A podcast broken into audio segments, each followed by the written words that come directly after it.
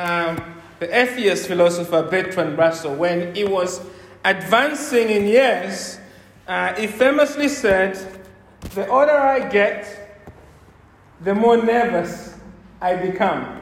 The older I get, the more nervous I become. Now, I hope that's not how you're feeling this morning as you are here today. Uh, as you as we are at the beginning of the start of another year. Instead, I hope that you sit here this morning, um, you are instead feeling like Jonathan Edwards. You see, when Jonathan Edwards was on his deathbed as he was dying, uh, just a few minutes before he died, he looked around the room and said, Now, where is Jesus, my true and never failing friend? Then, of course, Jonathan Edwards closed his eyes. And people around him thought he was gone, that he had died. But to everyone's surprise, he suddenly uttered his final words. He said, Trust in God, and you need not fear. Trust in God, and you need not fear. You know, I love the final words of those final words of Edwards because they remind me of the attitude I should have in my life. They remind me of the attitude that every follower of Jesus should have, especially when life feels anxious. We must trust in God and not fear. We must trust in God because He is our only true helper. And as we look to God, as we trust in God rather than ourselves, his comforts drives away our fears. And my goal over the next two messages in Psalm 121 uh, is to encourage you to surrender your fears to God. This psalm, as you know, if you're here last week, is part of the Psalms of Ascent. It says there, a song of ascents. And as I said last week, the Psalms of Ascent are Old Testament songs sung by pilgrims as they went up to Jerusalem. They would have done that before the time they went into foreign exile in Babylon, and also after the exile. So Nehemiah, Ezra, Haggai, and others, even Daniel, would have sung these songs. And the common theme of the songs is quite simple, really. It is that the people of God love God. They loved God. Not just God, they love the city of God, Zion, Jerusalem. Even as they faced danger in the world. And so today we are, as I said, in Psalm 121, this wonderful psalm. Wonderful psalm. And its key message is that when we feel anxious, we must look to God who keeps us. When we feel anxious, we must look to God who keeps us. And we're going to look at this psalm, as I said, in two parts. Initially, I thought, let me do it in one part, but I thought, and then I thought three parts, but then I decided just two. We're going to look at it in two parts. This morning, I just want to focus on verse 1 to verse 4. And then next Sunday, we're going to look at verse 5 to verse 8. Now, the first truth I want us to observe, which is in your outline, that verse 1 to 4 is teaching us, is that the world makes us feel anxious. The world makes us feel anxious. The world is a place of many dangers and threats that often make us feel nervous, worried, anxious, afraid, and even terrified sometimes in our lives. Now, the people of God in the Old Testament, the people of Israel, also experienced these fears. We see this in this Psalm of Ascent we are looking at right now.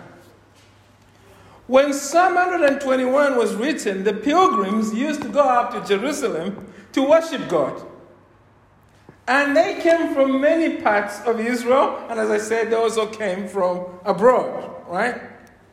Now, at that time, you couldn't just call Uber, right? You couldn't just say, Uber, look, take me to the house of the Lord in Jerusalem. You couldn't do that. Going to church often, I think, for them was a long and dangerous trip to get to Jerusalem. They sometimes met robbers on the way, hiding in the hills.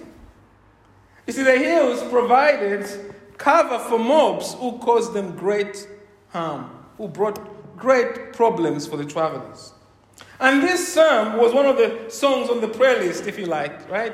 It was one of the songs the pilgrims sang to encourage them on their journey, to encourage them to look to God. They, they literally, if you like, if it was today, put this one in the, in the, you know, in the, as a CD, you know, song number two, right?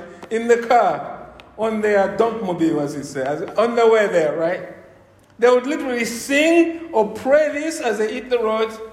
And this is why this song starts with the singer acknowledging the danger on the road. Look at this one. I lift up my eyes to the hills. From where does my help come? You know, you know in, in some odd rendering of the version, this is put as if the psalmist is looking to the hills for help. No, the psalmist, as rightly rendered in the ESV, is looking at the danger that is in the hills. We can picture the psalmist lifting his eyes and looking to the hills when the sun grows dim. And as he looks out, he starts to feel uneasy. He does not know what is lacking in those hills. So he poses the question to himself I look, I lift up my eyes to the hills. From where does my help come? He's asking, Where can I find help against the potential danger that I cannot see lurking in the hills? And we know the psalmist is concerned about some danger because in verse 6 and verse 7, he reassures himself that God will keep him from losing his life. Look at that. That's what he says in verse 7. He says, The Lord will keep you from all evil. The Lord will keep your life. He will keep you from dying in the, from the hills. Now, we are not told everything is filling in verse 1, right? And I think the reason for that is this is because the point of verse 1 is to help each Jewish pilgrim to confess their own anxieties to God as they're on the road. The hills, if you like, are a general threat to the pilgrims. And you are meant to insert your own, so to speak, fear as you're on this journey to Jerusalem. And it's not just the Jewish pilgrims, beloved. All of us here, reading this psalm 2,500 years later, it is for us. Verse 1 is encouraging you to admit that the world is making you feel anxious. All of us here experience anxiety in our lives. It is human to feel fear. Our anxiety or fear carry a very simple message. What is it? What, what, what, message does our anxiety carry? What the message is this it says to our hearts, something I value or treasure in my life is under threat. Something bad might happen to something that I care about. I am afraid of losing something. In verse 1, the psalmist is anxious about his health, isn't it? He rightly does not want his family or friends to be injured or knifed to death. You know, today our neighbors and friends have this similar anxiety. The nation is looking at the heels of COVID, isn't it? Rising infections, rising death, and it is longing for any help to arrive. I lift up my eyes to the hills. From where does my help come against COVID? Where will help come to keep me safe? And it is not just COVID, isn't it, making us anxious. Remember, anxiety points directly to what we value in our lives. So anything in our lives can be a source of anxiety. We value many things family, wealth, acceptance, comfort, getting good grades at school. Our children, of course, jobs, a good church, our homes. The list is endless. And probably as I speak about this, you're already feeling anxious about something.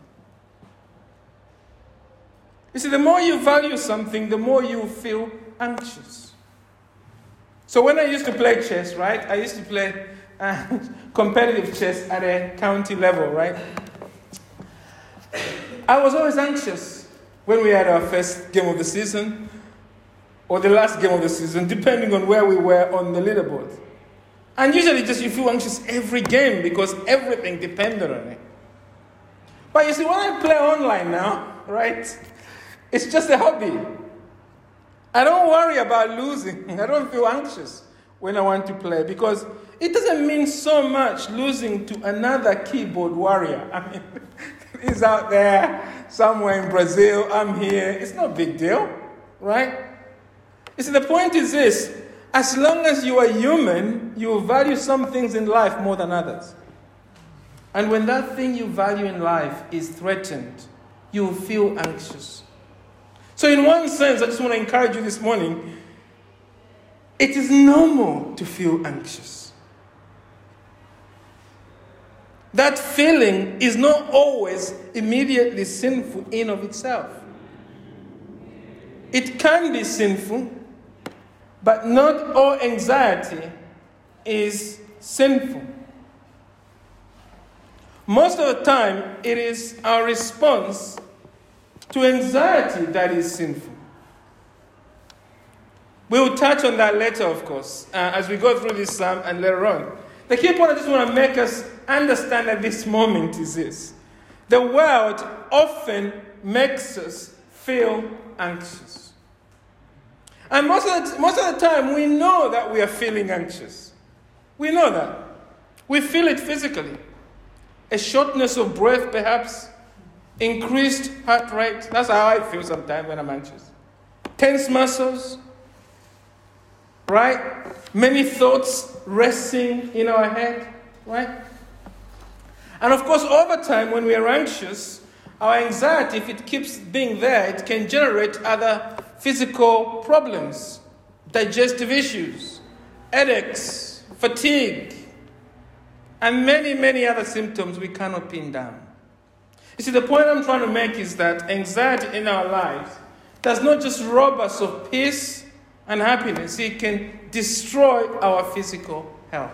And that's why we as Christians must take this issue of anxiety seriously. The COVID happening to us is a real issue, the pandemic. It's plunging many people, many believers, into deep anxiety. And that's why it matters. That's why we should be thankful we are here at Psalm 121. It can be uncomfortable for us just to think about that. But we should thank God that Psalm 121 is here to allow us to reflect and think about this. Because you see, sometimes we are not aware that we are anxious. We, sometimes, sometimes we feel it, but sometimes we're not. And so we should ask the question where should we look for evidence that we may be anxious? Well, the obvious thing is you check your behavior or ask someone to help you check your behavior. Are you always checking to make sure things are just spot on? Do you always want to be in control? Are you afraid of taking risks? Are you afraid of others? Does it worry you when you see others taking some risks? And of course, anxiety often reveals itself in the tendency to ask in our head the what if questions, right? What if I do not have enough money to cover this or that? What if my brother never recovers from this sickness? What if the government closes the churches again? What if this is really the end? And of course, remember, if we value something, when it is under threat, there is a good chance we are anxious about it, even if we don't feel anxious. Because, as I said, most of the time we are blind to our feelings. So, as we gather here this morning, you may be thinking, well, the pastor is talking about fears, anxieties. I don't feel like that. The truth of the matter is that if you value anything, your child or anyone, grandchild, anything, any person, the chances are that you are experiencing anxiety unawares. So the question for us this morning is, is not whether you are anxious or not. I just want to encourage you, if you're anxious, the question is not whether you are just feeling that on your own. We are in the same boat. We, we are on a spectrum, we might say. The chances are that we all, we are, we, well, we all are. We may just differ in the severity to which we are experiencing issues. So the question isn't, are you anxious or not? The question for you this morning is, what are you doing with your anxiety? Where are you turning for help? Who or what is your helper? You see, when something we value is threatened, our instinct is to find safety and regain control and ensure that that bad thing never threatens me ever again. And we see this with the COVID 19 pandemic around us, don't we? Our society currently feels threatened. All of us want to be safe again. We are desperately looking to government to keep us safe. And in our desperation, this country that I've grown to love and care about has done something that I never even saw or experienced growing up as a young village boy under one party state in Zambia. It has done something unexpected. It has turned every house in the UK as a government run prison.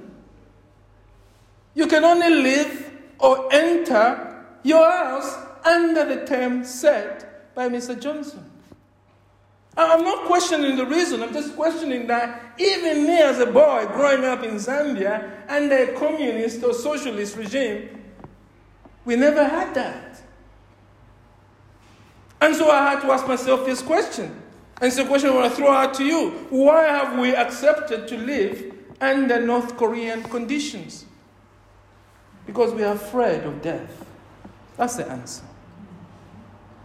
We are afraid of death. And we desperately want Her Majesty's government to get rid of it for us or delay it for us.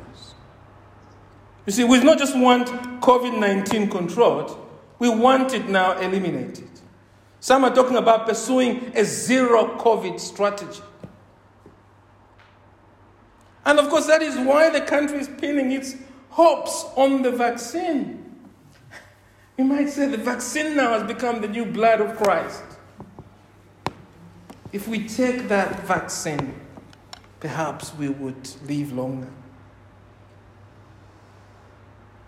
Now, I'm mentioning COVID 19 simply to, because it nicely brings together these three things, you see safety, control, and certainty. These are the things that we are looking for for government. Because they're the normal responses in whatever issue of life when you feel threatened. I just want to encourage you this morning look, all these three things are good and right things, right? It is good to want safety. It is good to want certainty. It is good for you to be in control. Right? There are right things for us to have in face of danger. The problem is that they can go bad very quickly.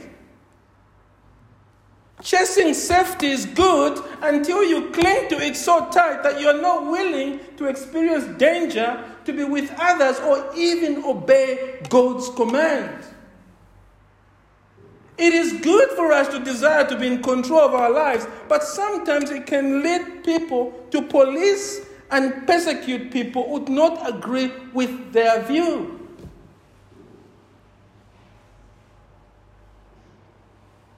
You see, the problem see is not that we want safety from danger, beloved. The problem is that we are looking to ourselves and others to give us the safety, control, and certainty that only God can provide. And because we're trying to be God, it makes us emotionally and spiritually worse. And the psalmist knew this. So, after encouraging all the pilgrim, after encouraging all of us to admit we're anxious, he reminded himself for our benefit that God is our only true help. And that is the second truth we learn here, isn't it? Truth number one sometimes life makes us feel anxious. But here is the good news The good news is that God is our powerful helper against danger. The God of the Bible is the only person qualified to help us against danger.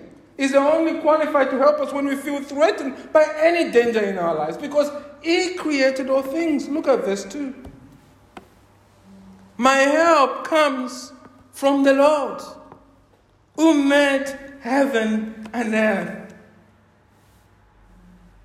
The psalmist is saying, we respond to our anxiety by reminding ourselves that this universe we live in, all that is in it, including us, did not create itself. Everything was created by God, and everything is owned by God. And He directs everything that happens, and He sustains everything. My help comes from the Lord, Yahweh, who made heaven and earth. In other words, our powerful Creator is a sleepless guardian of the universe. He never dozes off, He's always active in the world He has made. And if you're a child of God, if you're a follower of Jesus, you know it gets better, don't you? It gets better because the Bible says this omnipotent Creator has come to be with us in Jesus. He has come to be our perfect, present, and permanent helper in Christ. The head shaking truth of the Bible is that God has a human face. God has put on a human face. Jesus is the creator who holds the very fabric of the universe, the very fabric of space time, space and time together.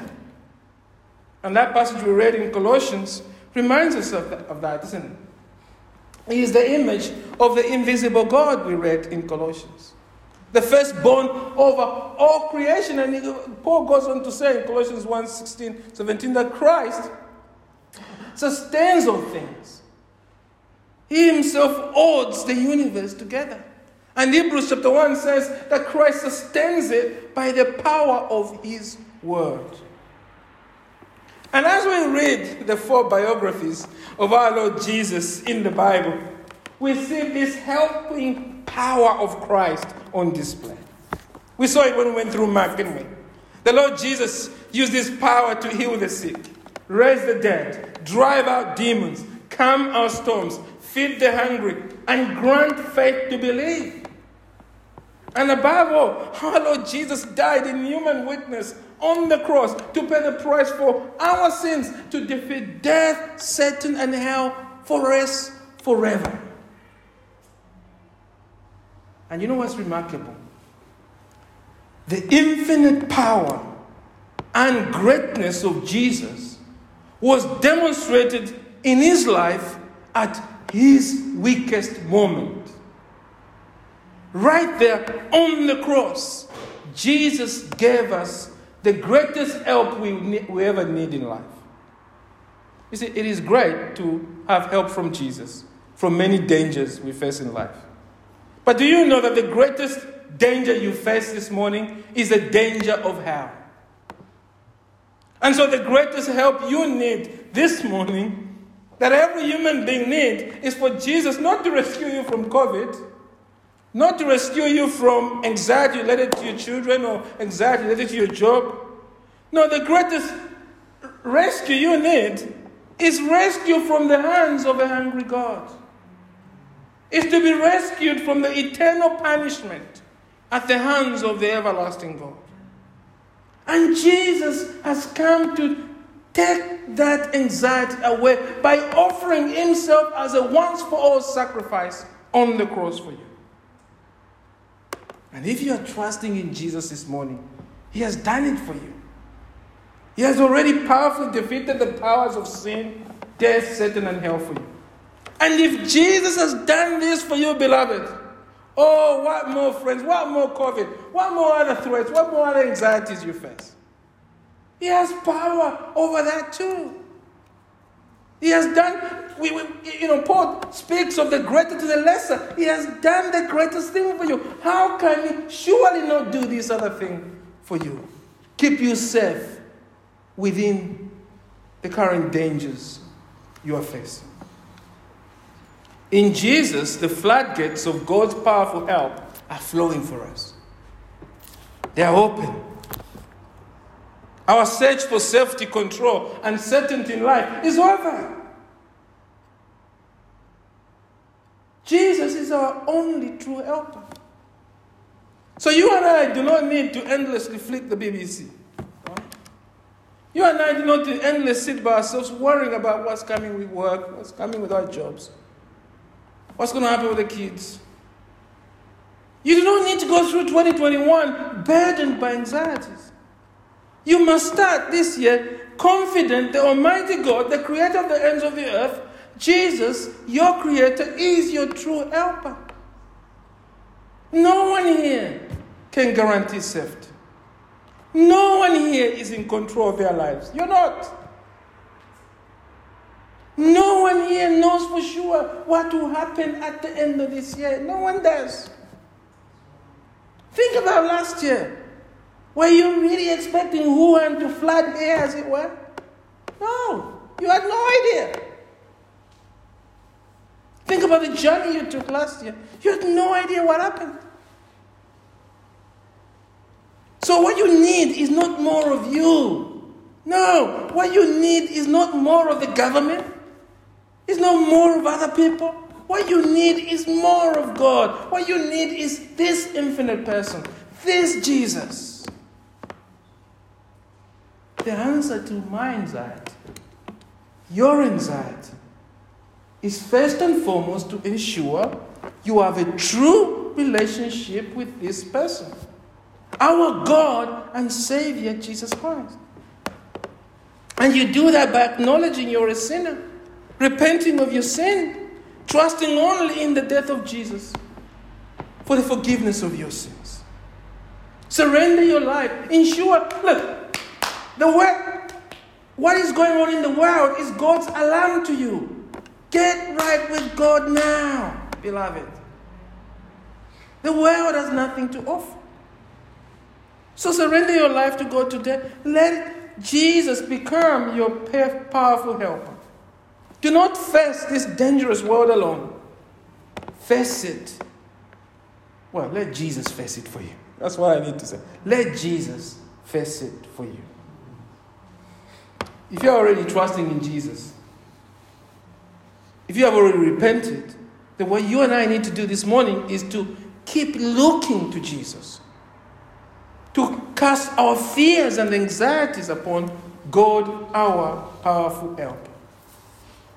And this is the third and final truth we learn in these first four verses of this psalm. So, the first truth in your outline there is what? Sometimes the world makes us feel anxious. The world makes us feel anxious. That's the first truth. That's the bad news. The good news is that God is our powerful helper against danger. That's the second truth. Well, how should we respond to that? Well, truth number three we must look to God, not ourselves. We must look to God, not ourselves. The antidote to your anxiety this morning is to know and admit in your heart that your life is not in your hands. It is what means that your life is in the hands of the powerful God, our powerful help. And the consequence of that is that you need to look to God to look after you and nothing else. And this is the key point the psalmist is making in these four verses. Look, as you read the Bible, you need to step back sometimes. And when you step back from verse 1 to 4, right, you notice there's a shift in these verses. In verse 1 to 2, the emphasis is on what the psalmist is doing and what he wants. Did you notice? I lift up my eyes to the hill. From where does my help come from? My help comes from the Lord, right? The emphasis is very much on the self, right? And his needs. But when we get to verse 3 onwards, the emphasis is, on what God is doing and how he fulfills the needs of the psalmist. Let's just look at this 3 to 4. Look at that. It's all about God, isn't it? He will not let your foot be moved. He who keeps you will not slumber. Behold, he who keeps Israel will neither slumber nor sleep. In fact, when you go to verse 5, as we'll see next week, the emphasis is clearly on the Lord, the He. The identity of the He is completely revealed as it were. The Lord is your keeper. The Lord is your shade on your right hand. Right?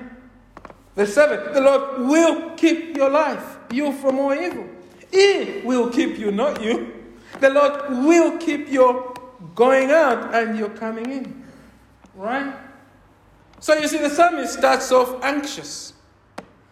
But now his anxiety is being replaced by a fresh understanding that life is not about what we can do for ourselves, it's about what God is doing for us. And whatever situation we, we, we are in, we must never forget that. We must never forget that we live under the watchful eyes of our sleepless guardian. You see, we stay anxious about many things because we are trying to be God. We are trying to take control from God rather than lose control to God. And the psalmist is saying, no, no, no, no, no. We need to change our perspective. We need to turn away from self focus and be God focused. We need, trust, we need to trust God to look after us, not the government, not yourself, not the best science. Trust Him. And of course, here's the question, isn't it? And this is the main point. All of the sermon comes down to this question How do we do that? How do we do that? What is the view of the psalmist about how we do that? Well, this is the only thing you need to remember in the whole sermon. It is this.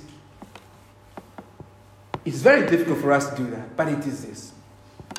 We do this by praying to God to help us remember what we always forget. What do we always forget? We forget that God is already looking after us. God is already looking after you now. That is a big truth of verse 3 to 4. Look at that. He will not let your foot be moved. He who keeps you will not slumber. Behold, who keeps Israel will neither slumber nor sleep. Have you noticed the interesting shift in tenses within these verses? The psalmist says, God won't let anything happen to me tomorrow or now. How can he be so sure? Well, he says, because God is already keeping me now. He is confident because God is already keeping him and the rest of God's people. Twice he uses the present tense. He who keeps him or keeps Israel. And this is what we need to remember. And when I look at these verses, the penny dropped. I was like, this is my problem. This is my problem. The psalmist is saying, Chola, God is already giving you the protection you need. You're already living under his roof. Do you think you've sustained yourself up to now? You're already being kept by God. You are his safe deposit.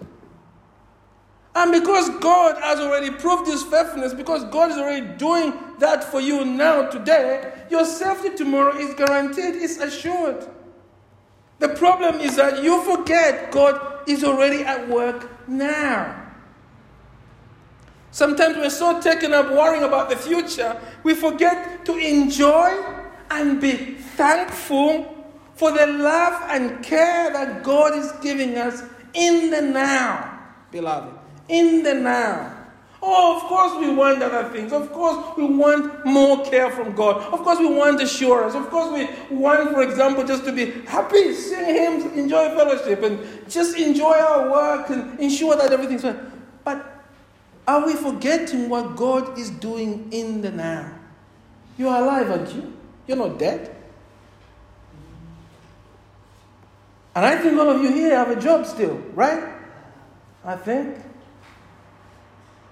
Are we forgetting all of those things? Right? Our anxiety about whether God will keep our church or our job or some other things is because we forget that we are already in our Father's care. There are other things we want God to do for us, but we forget what He's already doing. Now, look, this does not mean that because God is keeping your job today, you won't lose it tomorrow. No. The point, listen to me, the point is not the means, it is about the end. The point is not about the means, it is about the end. What do I mean? Well, God has promised to be there for your needs, right? Not your wants, for your needs. Now, He's currently doing that through your current job. But if you are furloughed or you lose your job, you can trust that the God who has provided for your needs will provide for you another way. Now, of course, you are alive today, but tomorrow you, you may die tomorrow. You may not be here next Sunday. As, does that mean God has failed in keeping you? No, because absent in body, present with Christ. You see, the point is not the means, it is the end. The point is that whether in life or death, whether without a job or with a job, whether with a child struggling in this situation or not struggling, God is still caring for you as He knows best. And His best is very good. His best is infinitely perfect. So look to God to look after you, and that starts with asking God to help you see where He's keeping you now. Ask God to help you see and appreciate the many different ways He has already kept you in 2020 and will powerfully keep you in, the, in this year. You see, the issue, beloved, is not whether God is powerful enough or He cares enough about you. He does. You know that already. You know He's powerful. You know He loves you, right? The cross proves it. The question is do you trust God to keep looking after you? And the psalmist is saying we have every reason to trust God to look after us because God is already doing it. We do not need to ask whether God loves us because He's already told us and He's already proved us. Yes, the world is making us feel anxious. But the big picture is that our true and powerful helper against danger, our Lord Jesus, is already keeping us. So then, brothers and sisters, when we feel anxious, what are we supposed to do? Well, let us present our worries before God. Let us cast all our burdens and cares on Him. Let us trust in Jesus to look after us. Trust in Jesus and do not fear. Trust in Jesus and do not fear. Amen.